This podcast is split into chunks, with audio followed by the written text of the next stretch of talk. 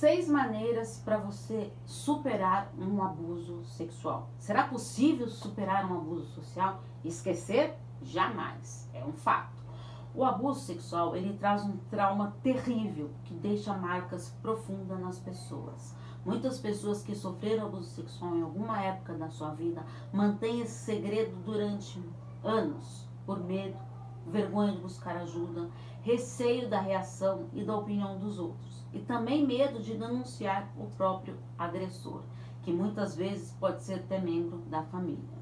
Ressalta a importância da pessoa falar sobre o abuso sexual para quem ela confia.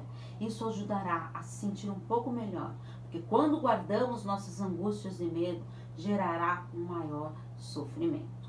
Para superar um abuso sexual, não é fácil, tá? Mas vai ser necessário Esque... Lembra que eu falei, gente? Esquecer jamais. Mas vai ser necessário você ter um apoio, um acolhimento familiar. Tem essa possibilidade? Não se culpar pelo abuso, você é vítima. Elevar a autoestima, que deve estar em frangalhos, muito abalada. Ter pensamentos positivos, metas para você seguir daqui em frente. Não deixar de relacionar-se com as pessoas. Existem pessoas boas por aí, acredite buscar ajuda profissional, uma psicoterapia. A psicoterapia ela poderá auxiliar a pessoa a enfrentar essa dificuldade para superar esse trauma.